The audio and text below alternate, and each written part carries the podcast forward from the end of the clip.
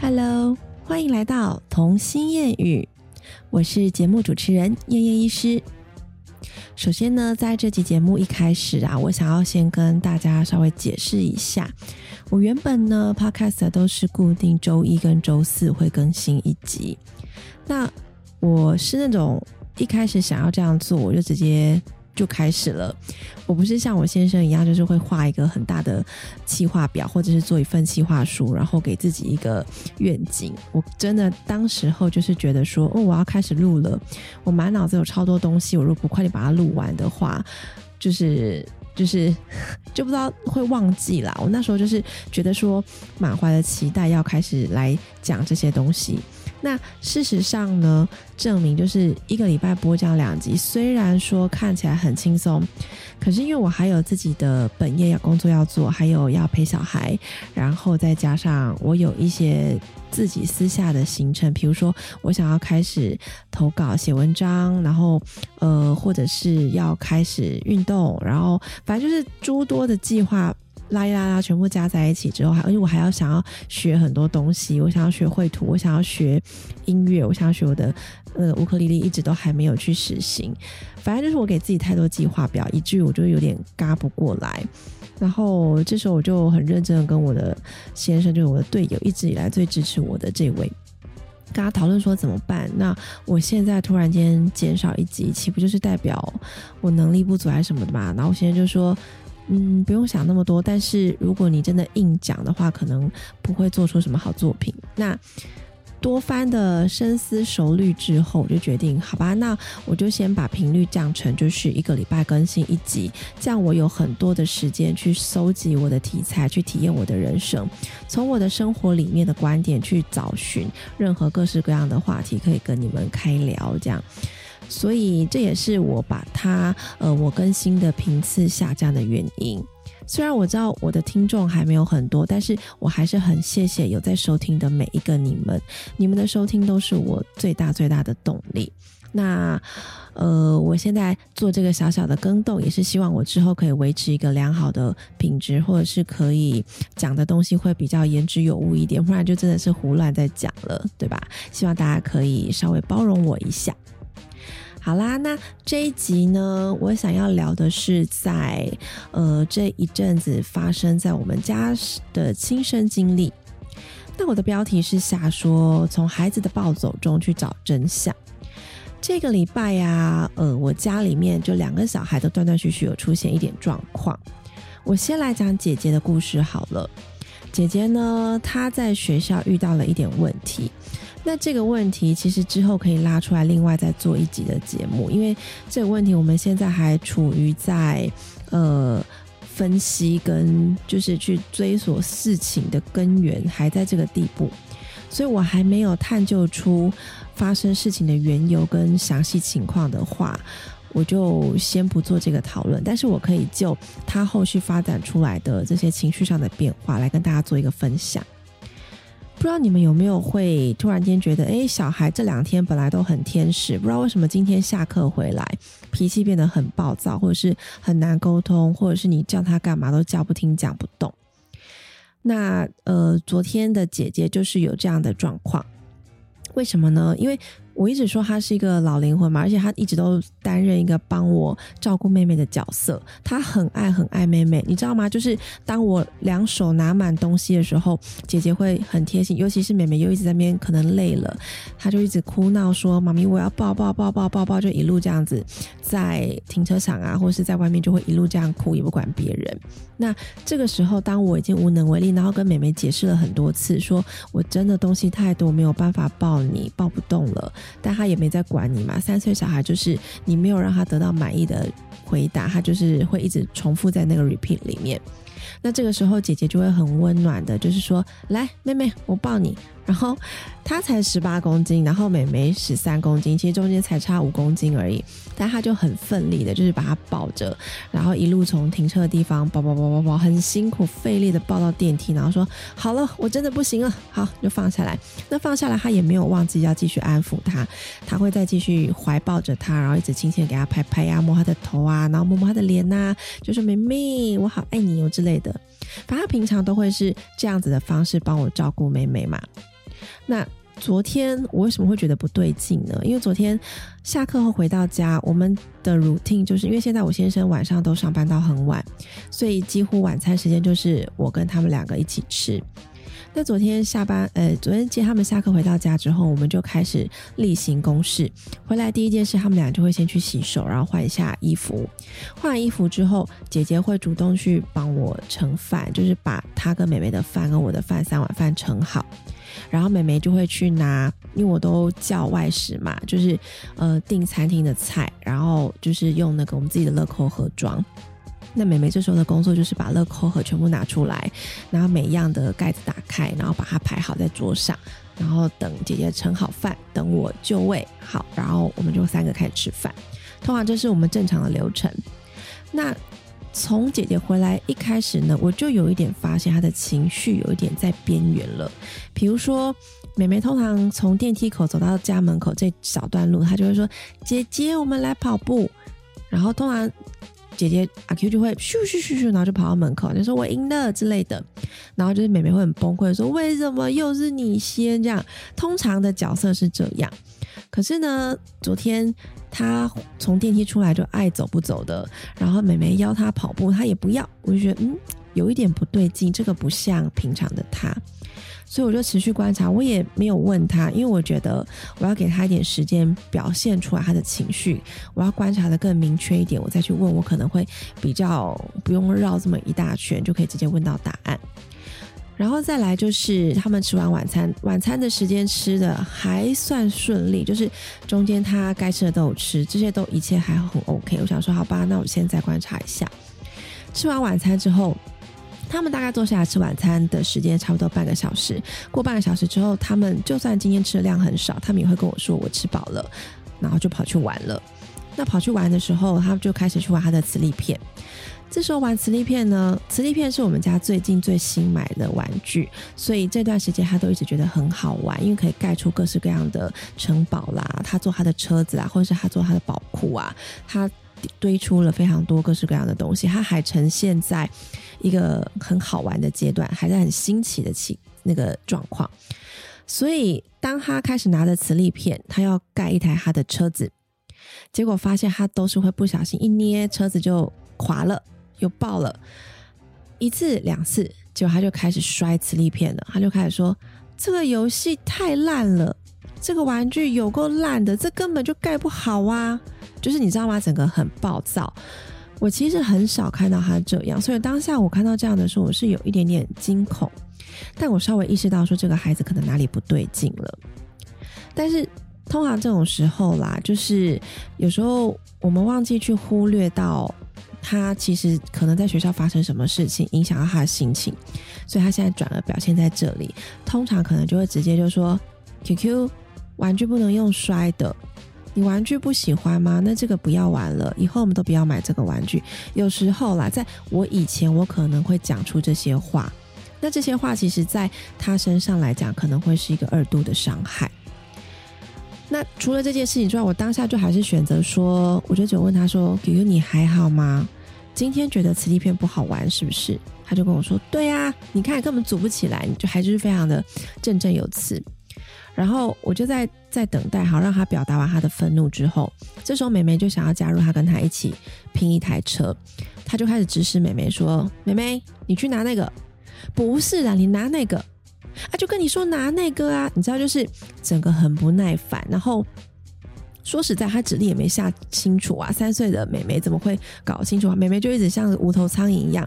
拿了 A 过来给他，被他骂说不是这个，然后他放回去，然后再拿 B 过来，因为有各式各样形状的磁力片嘛。那他就负责当着小跑腿，而且他还蛮 enjoy 这件事情，就觉得帮姐姐服务。所以我还蛮讶异的，说他当时的那个态度怎么这么好，一直被凶，他竟然都没有反应。平常如果是我稍微念他，他整个就会暴走了。所以当下我就听到他一直在嫌美眉，一直在骂美眉的不是，所以我就只好收拾完碗盘，我就走过去坐在他旁边。我觉得这时候我提供给他一个很重要的环境是，我是跟他就是坐在同一个高度的，坐下来看着他，然后我当下没有就他的这个反应去询问他怎么回事。我第一句话是问他说：“，Q Q，妈妈坐在这里陪你，你现在有没有想要一个抱抱？就他就看着我，想了一下，然后就跑到我身上抱着。那我就开始跟他说：“我抱抱之后，你会觉得心情好一点吗？”我发现你的心情好像不太好诶。这时候可能就开始讲到他的点了，所以当下他会开始把他的伪装给一层一层的卸下来。姐姐这时候已经眼眶有一点在泛泪，然后开始不讲话了。所以我想说，一定是发生什么事了。我就开始拍拍她，一直抱抱她，跟她说：“不管发生什么事情。”妈妈、爸爸、妹妹，我们都站在你这边，我们都很尽力的要保护你。我不知道你今天怎么了，但是我感受到的是你心情很不好，很生气。如果你愿意的话，我会等你，等你想要讲的时候再把这件事情讲出来。那其实他听完我讲完这些的话，他已经整个情绪到了边缘了，到崩溃的边缘。听完之后，他就真的抱我抱很紧，然后开始哭，一直哭，一直哭。但他哭是那种很委屈的哭，他也不是生气的哭，他就是默默的掉着眼泪，然后就说：“妈咪，妈咪，我很害怕。”然后后来他就是把这两天在学校发生的事情全盘的告诉我。那告诉我完之后，我才突然惊讶到说。他发生了一件蛮大的事情，我觉得对小孩的心灵来说，这是一件有一点恐惧，然后有一点不安。他可能当下不知道怎么处理他的情绪，所以以他四岁多的脑袋这样转转转转不通，他也不知道该怎么办，所以他开始看什么东西都不顺眼。原来我就开始一层一层的蛛丝剥茧之后，然后就发现他是真的有一个理由在那里的。如果我今天没有去做一个理解他的动作，我没有去做一个安抚他，让他把他悲伤的、呃不安的情绪都发泄完，我是直接跟他就事论事讨论说你怎么可以丢玩具，或者是你怎么可以骂美眉，那他可能当下是不再骂美眉了，不再丢玩具了，可是他可能再会去找下一个东西来发泄，就等于是他的情绪还是没有被了结，所以我就很庆幸我有坐下来跟他聊这些事情，然后让他把情绪释放完。释放完之后，我觉得我很在意的事情是，他一直跟我强调说：“妈咪，请你相信我，我没有说谎。”就是他一直在强调，他跟我讲这件事情是真的，然后他是真的很害怕，真的很委屈。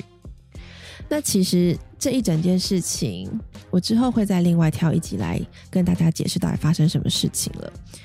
我不是故意要埋伏笔，只是我希望在理清事情之前，我可以。嗯，不要先妄然的下一些评论，然后或者是贴标签。所以我希望我是把事情都搞得很清楚之后，再来跟大家分享这个过程。可是以一个妈妈的立场来讲，我当下其实是很心疼我的小孩受了委屈。我当下其实是很紧张，说他除了跟我讲这件事情，他是不是在学校还有受到其他的委屈，他不敢讲，或是他忘记告诉我的，我就会很开始很紧张嘛。这一边的心情已经开始在跟自己拉扯了，可是我的理智线又告诉我说，我这样一直跟着他情绪起伏不是办法，还是找不到解决的解决的方法嘛。所以我当下就是决定，好，我冷静下来，我好好的跟他沟通，下次遇到这种情况你要怎么做，我就开始教他一些保护自己的方法，跟一些跟我沟通的方式。那这个是。我相信啦，如果说今天如果是一个很疲惫的家长，如果在接收到小孩子跟你讲学校一些负面的事情的话，不一定真的不一定能够忍得住那个理智线，可能会立刻断裂，然后就想要去学校，就是弄清楚整件事情的来龙去脉，然后会带着一些情绪化的字眼去面对。那我很庆幸的是，当下我因为可能也是因为我。减诊之后，我现在生活压力小很多嘛，所以我变得更有耐心去聆听我的小孩这件事情。所以，如果说你们遇到孩子在暴走的这件事情，当下你们没有办法呃冷静下来去询问他背后的端倪，我觉得这都绝对情有可原，不会有人因此而觉得你这个妈妈做的不好，或者是一直责备说你这妈妈没有耐心、没有爱心。我觉得不会，因为同是天涯妈妈人，你知道吗？我对这种的感触会特别多，所以我会对于当下可能已经在情绪上的妈妈，我就看过我的朋友对着孩子发火嘛。那当下我们不能介入别人家在管自己小孩，可是我可能会在他们结束这个回合之后。我会帮他们去双方安抚一下小孩，然后安抚一下妈妈的情绪，然后告诉他说不要自责，因为我相信每一个妈妈在骂完小孩之后，在入夜的时候开始划手机，或是小孩都睡觉之后，会开始有一点点啊，我今天哪一件事情又发脾气了？这个不是我所需要的，不是我所希望的我，然后会觉得有点难过。这个都是很正常的。每个人每个人在面对孩子的教养的过程中，面对他们成长的过程中，都会有这种需要，就是情绪要自我吸收跟缓和的这个部分。所以不要怕自己是多不好的妈妈，你们要相信自己。我已经很努力做到很好了，这是我想要给你们的，呃，就是加油跟打气。好了，那拉回来我小孩的这件事情。我想要跟大家谈谈的是，如果你们在遇到小孩，就是突然间没来由的发脾气，像我女儿这样子丢玩具，或者是开始骂妹妹，或者是骂妈妈，或者是开始不听话，真的就是有时候孩子不是故意的。就一本书上就有写，好像是什么德国妈妈心理呃这样教小孩之类的，那里面就有提到说。没有一个孩子的情绪暴走都是故意针对爸爸妈妈的，大意是这样啦。